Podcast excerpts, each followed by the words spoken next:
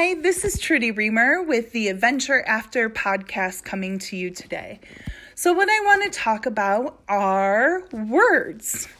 And so, the reason I want to talk about words is that they really create our reality.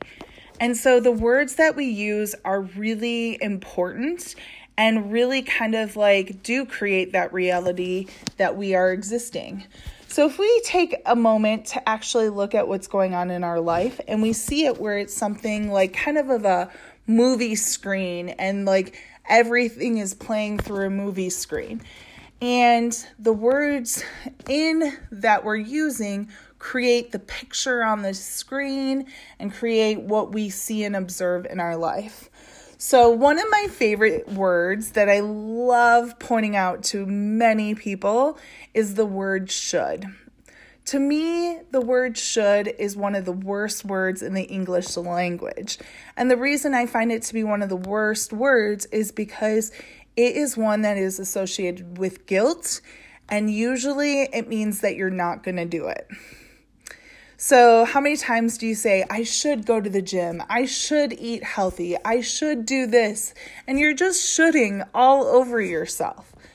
What that really means is like you're already putting into place of like not wanting to do it because it's a should.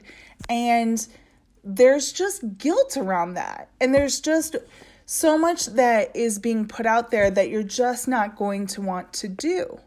And so, if we shift and change our words to something like I want to versus I should, it really is going to start to not feel as heavy, not feel as draining, and really allow us the opportunity to really accomplish what we want to versus what we quote unquote should.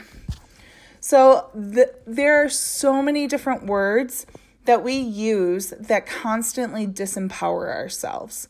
And so, what I love to do is really point out to people the language that we speak. And so, becoming aware and noticing the words that we use really can shift our reality. So, I love going to the gym as a reason or using that as an example because it's like, I should go to the gym or I want to go to the gym. And just even me saying both of those phrases, the first one, I should go to the gym, I feel really heavy and really kind of like my face is kind of frowned down, and it makes me not want to go to the gym. If I say I want to go to the gym, I actually feel a lightness to what I'm saying, and it actually makes me like want to go without the guilt and to be able to like really go to the gym. And so there are so many words that we use to really like empower ourselves or disempower ourselves. So, kind of how I was talking about the energy. So, our thoughts and our um, words, or sorry, thoughts and feelings are what create action. It's in those thoughts that we transform out into words that really do create that reality and give us that energy.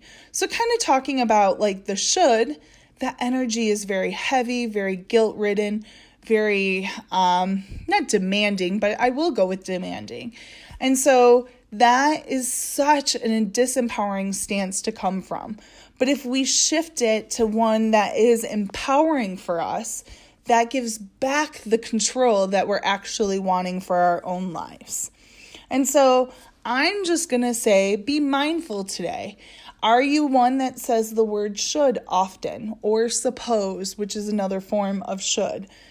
Are you what are the words that you are saying to create your reality? And just check in with yourself to see how you are not only internally in your own head, but externally speaking out loud, what words are you using to create the life that you are living? Thanks so much. I look forward to talking to you soon and hope you're having a fabulous day.